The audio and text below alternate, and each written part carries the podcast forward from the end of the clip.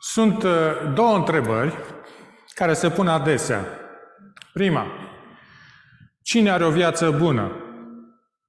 Aceasta, între, această întrebare este abordată în reclame.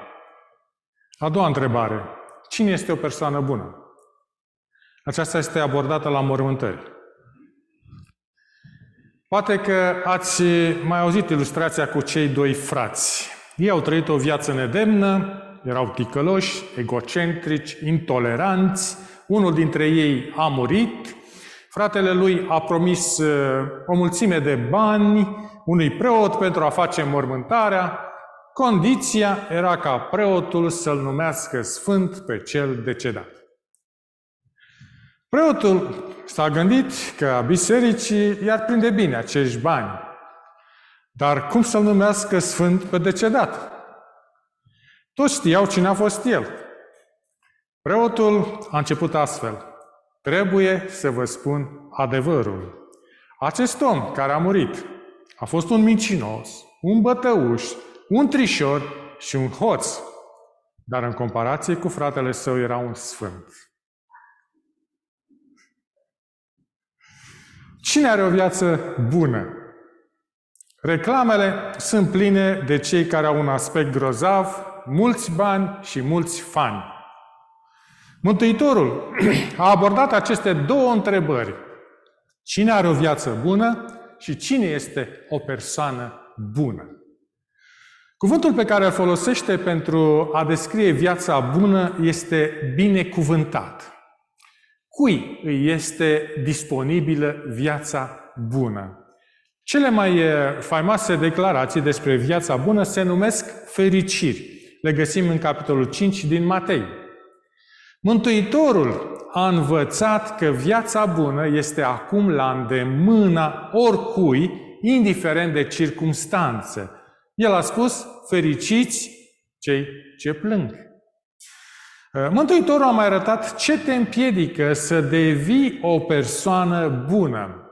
El a fost uh, cel mai dur critic al ipocrizii religioase. Ce este un ipocrit? Este omul care se arată altfel de cum este. Uh, Bojin Pavlovski a scris cartea Ipocritul Roșu. Titlul cărții ne duce la cel mai mare ipocrit. Îl găsim uh, în Apocalips, capitolul 12, versetul 3. În cer s-a mai arătat un alt semn, iată, s-a văzut un mare balaur roșu, versetul 9 îl identifică balaurul cel mare, șarpele cel vechi, numit diavolul și satana, acela care înșeală întreaga lume, el s-a arătat altfel de cum este în cer și continuă tactica lui pe pământ. Biblia folosește cuvântul fățarnic pentru ipocrit. Mark Twain Uh, l-a ascultat odată pe un om de afaceri din Boston. Uh, afaceristul era cunoscut uh, ca fiind lacom și fără scrupule. El vorbea despre planul său de a călători în Orientul Mijlociu, vroia să ajungă a citi cele zece porunci pe vârful muntelui Sinai. Mark Twain i-a spus, am o idee mai bună. De ce nu stai aici acasă în Boston și să le păzești? De ce să devii creștin când biserica are ipocriți? Aceasta este o barieră pentru un necredincios. Prezența unor ipocriți în cadrul unei mișcări nu dovedește că mișcarea este greșită. Fiecare mișcare va atrage oameni care nu se ridică la nivelul ei. Mântuitorul a criticat fățărnicia într-un mod care a modelat istoria. A pus accentul pe condiția persoanei interioare spre deosebire de comportamentul exterior. Accentul pe ceea ce este ascuns vederii. Un eu public, vizibil pentru toată lumea, petreci mult timp lucrând la imagine, dar este și un eu privat, care nu este vizibil pentru lume. De fapt, s-ar putea să fie ascuns și de tine, pentru că are de-a face cu inima ta. Ieremia, capitolul 17, versetul 9, spune Inima este nespus de înșelătoare și de deznăștăduit de rea, cine poate să o cunoască? Inima este cunoscută numai de Dumnezeu și aceasta este ceea ce contează. Conform Biblia, inima este ființa interioară. Persoana bună este persoana a cărei inimă este pătrunsă de iubirea divină. Omul bun nu este pur și simplu cel care face lucruri bune, ci este cineva care dorește cu adevărat să facă lucruri bune. Preocuparea pentru ceea ce este cunoscut doar de Dumnezeu scoate în evidență urțenia fățărniciei. Fățărnicia este fațadă, este pozatul în public. Învățătura lui Isus despre starea inimii a fost revoluționară. A intrat în vocabularul moral al rasei umane. Cuvântul fățanic este folosit de 17 ori în Noul Testament. De fiecare dată este folosit de Mântuitorul.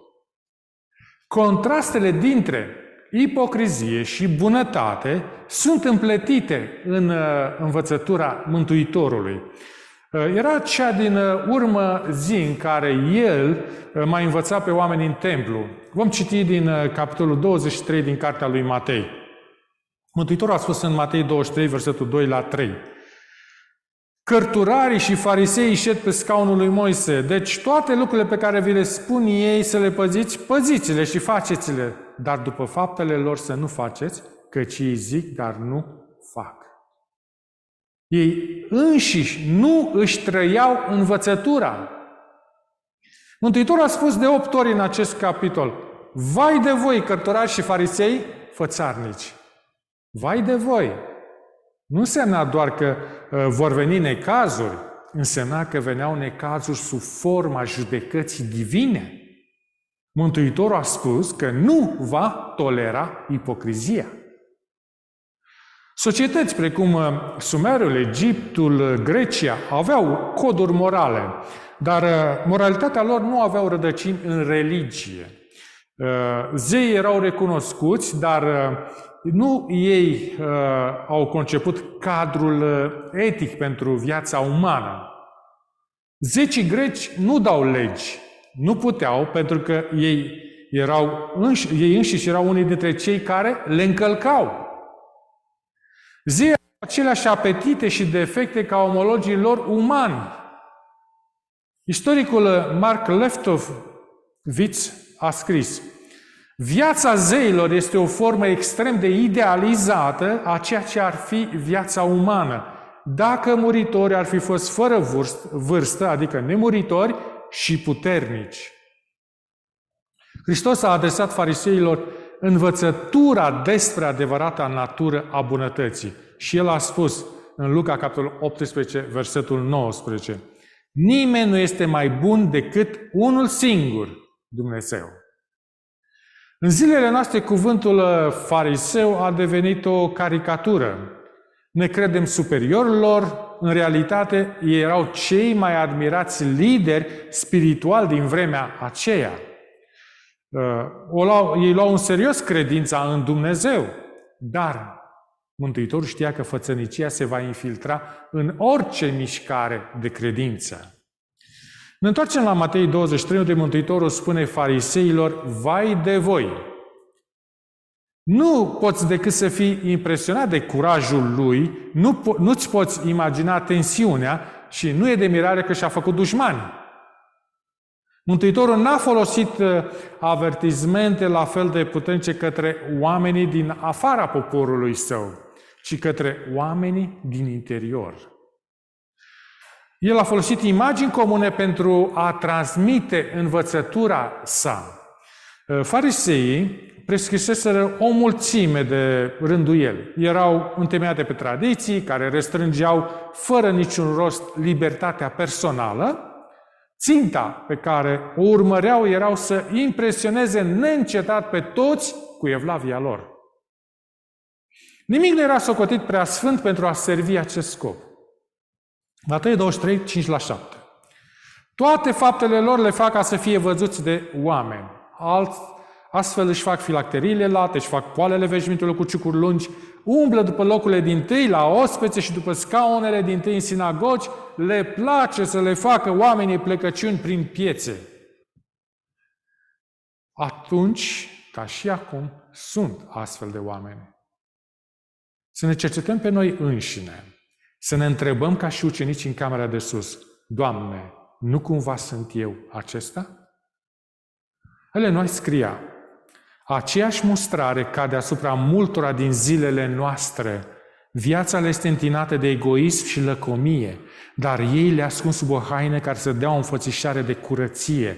În felul acesta pot să înșele pe semenii lor, dar nu pot să înșele pe Dumnezeu. El citește toate intențiile inimii și va judeca pe fiecare om după faptele lui. Matei, capitolul 23, versetul 25. Vai de voi, pentru că voi curățați partea de afară a, blid, a paharului și a blidului, dar înăuntru sunt pline de răpire și necumpătare. Aici nu este vorba de spălarea vaselor, ci despre curățenia, curățenia uh, rituală aceasta era o parte importantă a religiei iudaice. Uh, Mișna era învățătura fariseilor despre cum să fie ținută legea, începând cu ustensilele. Toate uh, au un interior și un exterior. Ucenicii lui Șamai și discipolii lui Hilel erau în dezbatere. Care este ordinea corectă pentru curățarea exteriorului și interiorului?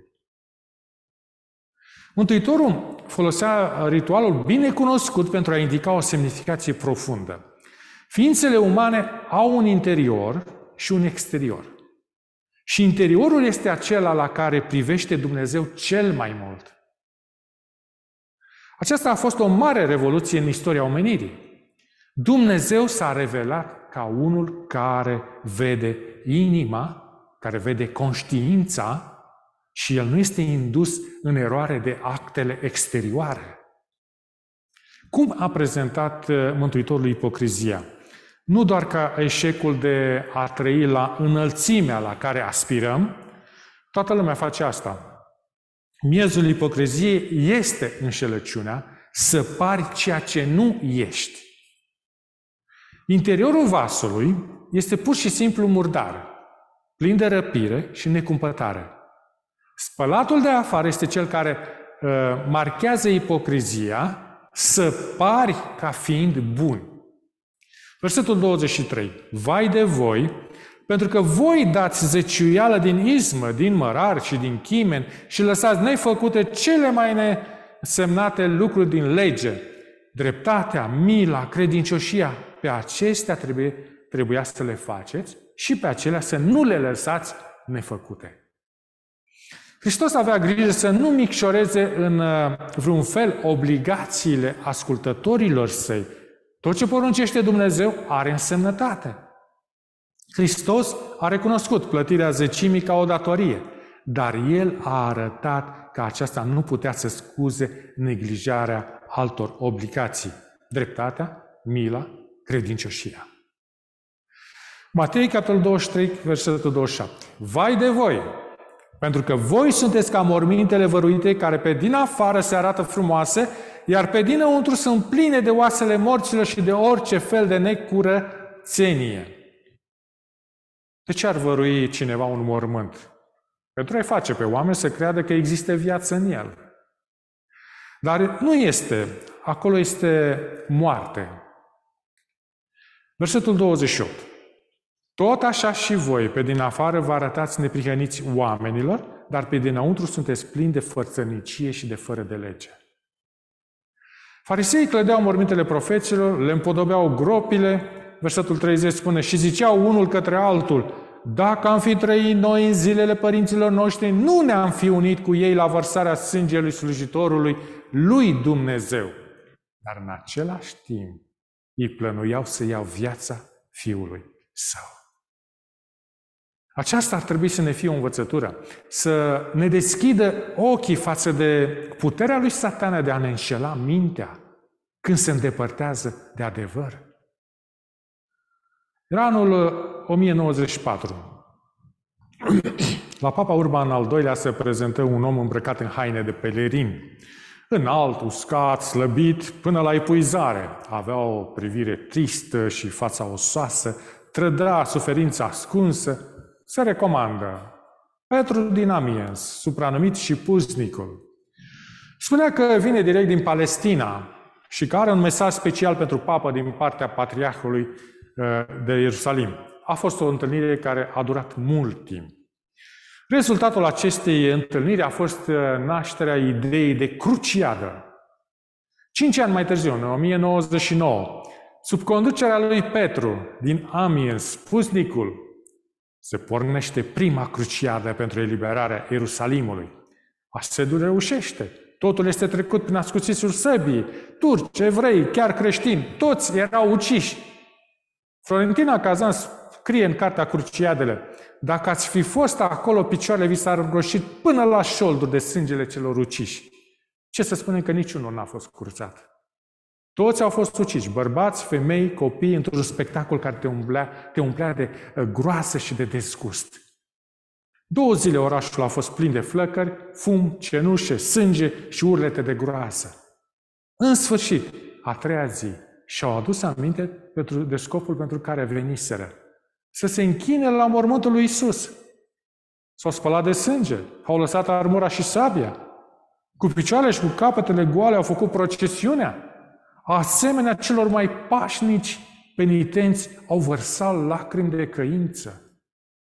Tancred Sicilia, cu o zi înainte de, cu o zi înainte jefuise aurul din mănăstire. Și acum se întorcea cu fața uh, umilită, implorând milă și iertare. Fățănicia nu are limite. În vremea uh, lor, farisei își mascau propria ticăloșie sub haina neprihănirii. La fel și astăzi, farisei moderni vor face același lucru. Nu degeaba Mântuitorul îi numește morminte văruite, pline de orice necurăție. Ellen White scria, mulți urmează calea fariseilor, se miră de orbirea iudeilor care l-au lepădat pe Hristos. Dacă am fi trăit noi în zilele Lui, declară ei, cu mare bucurie am fi primit învățătura Lui. Nici de cum nu l-am fi lepădat. Dar atunci când ascultarea de Dumnezeu cere sacrificiu de sine și umilință, refuză să dea ascultare. Un scriitor creștin arată care este gândirea unui fariseu de ieri și de azi. Citez. Te înșel pentru a te, înșel pentru a te face să crezi că sunt mai bun decât sunt. Îmi ascund antipatia secretă pentru tine în spatele unui zâmbet politicos. Mă prefac că te ajut când de fapt sper să eșuezi. Mă înfățișez ca fiind iubitor atunci când în interior sunt plin de egoism. S-ar putea chiar să mă conving pe mine că sunt devotat sau iubitor sau bun. Pot fi ipocrit fără să știu. Am încheiat citatul. Oamenii se străduiesc să descopere limitele exterioare ale Universului, dar ar trebui să descopere și capacitatea umană de auto-înșelare. Iată un exemplu. 85% din studenții la medicină cred că este nepotrivit ca politicienii să accepte cadouri de la lobiști. Cine sunt lobiștii? Cei care încearcă să influențeze deciziile luate de legiuitori în fața cauzei lor. Deci, 85% dintre studenți cred că politicienii n-ar trebui să primească cadouri. Și cred bine.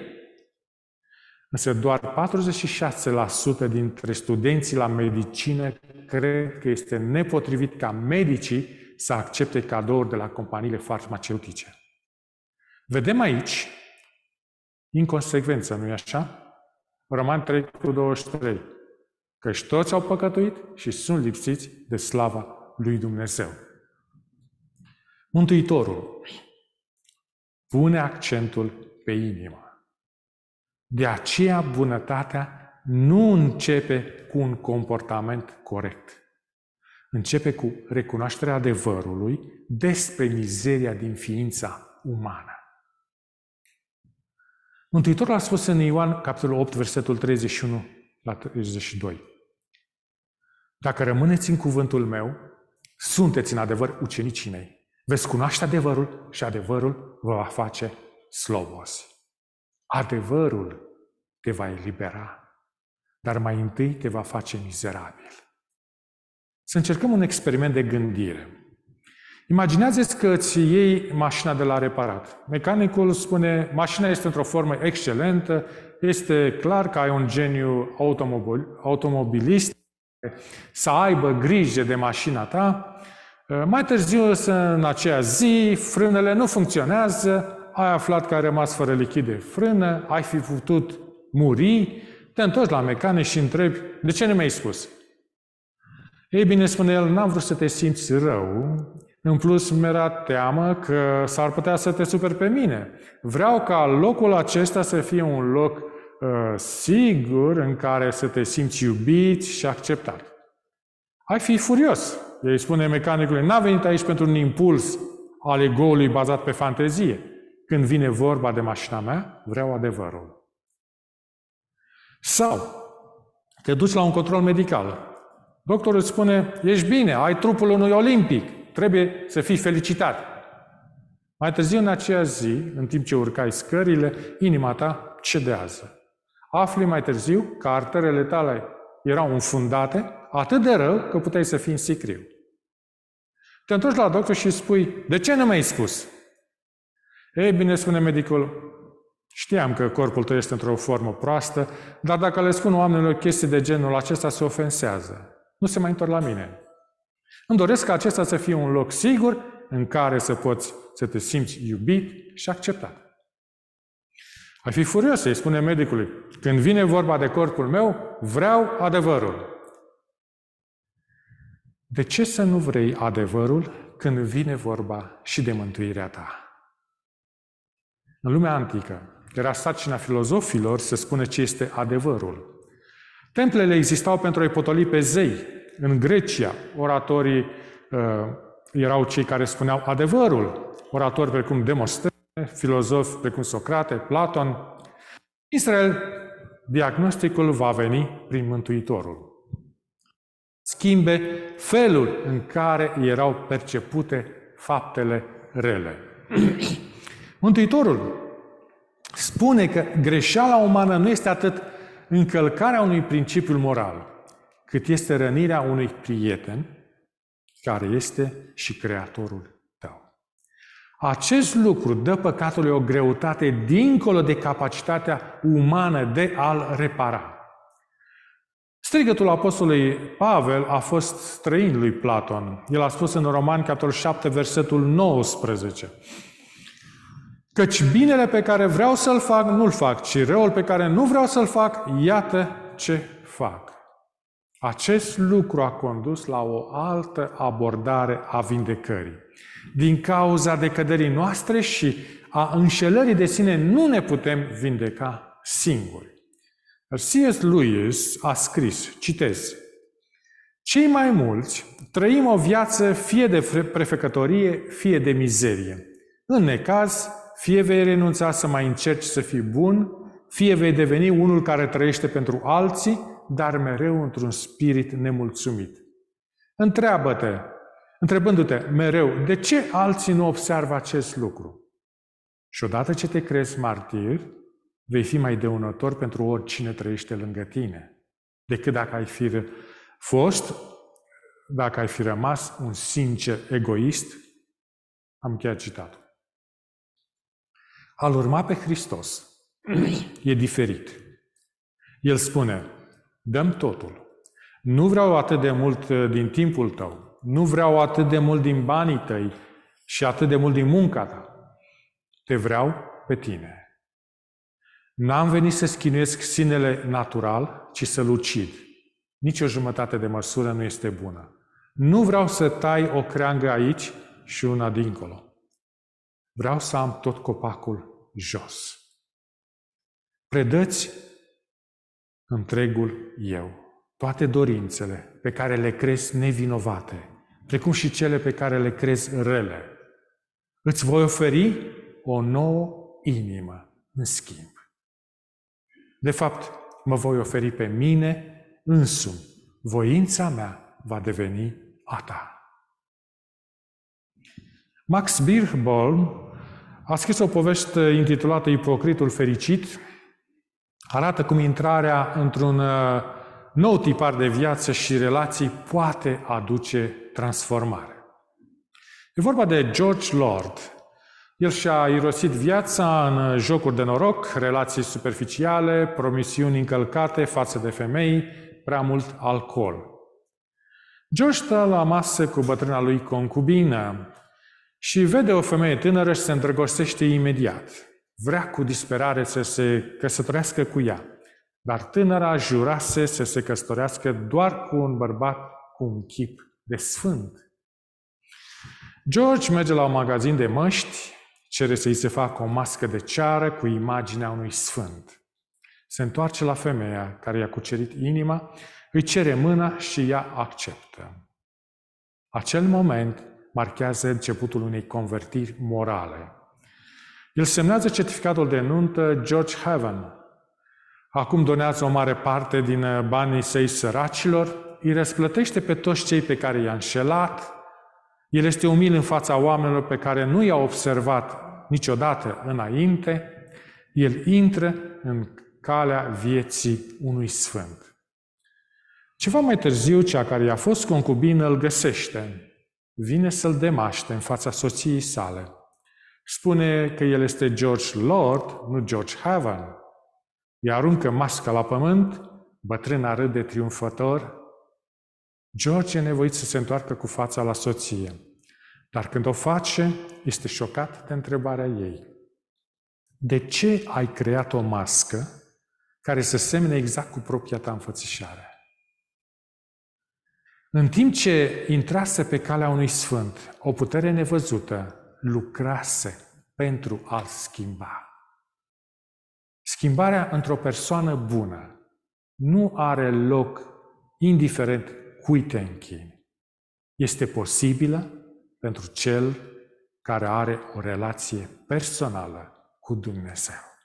2 Corinteni 3 cu 18 spune Noi toți privim cu fața descoperită ca într-o oglindă, slava Domnului și suntem schimbați în același chip al Lui, din slavă în slavă, prin Duhul Domnului. Așa să ne ajute Dumnezeu. Amin.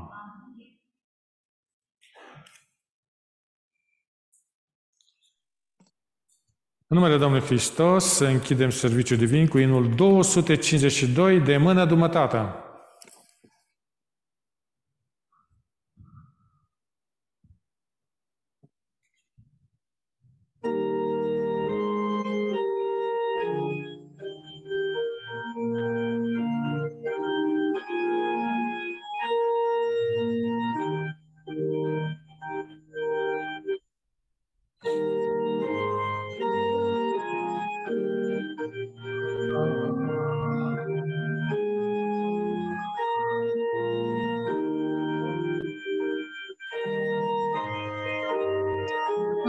Viață toată și în veac.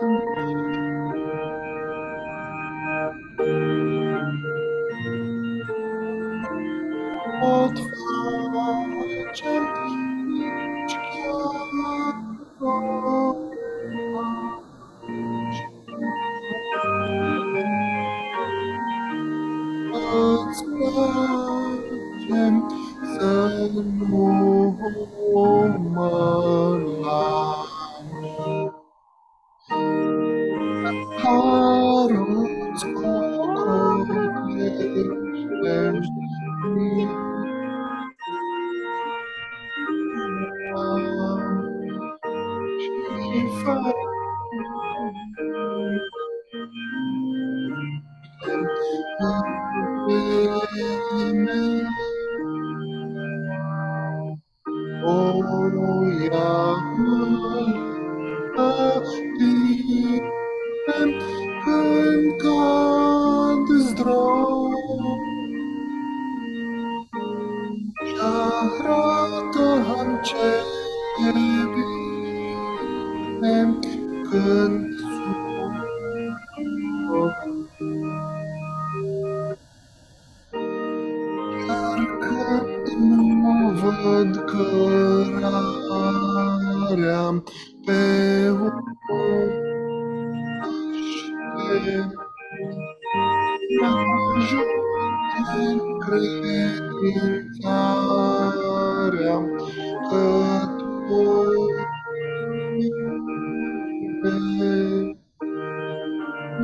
Până dumă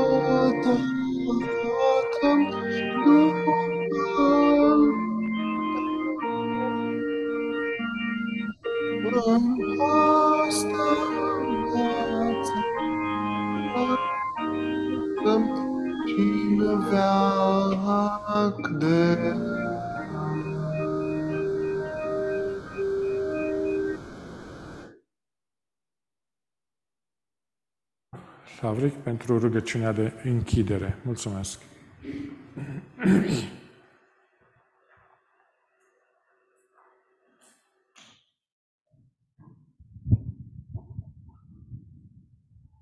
Tatăl nostru și Dumnezeu nostru care locuiește în ceruri, țească-se numele Tău.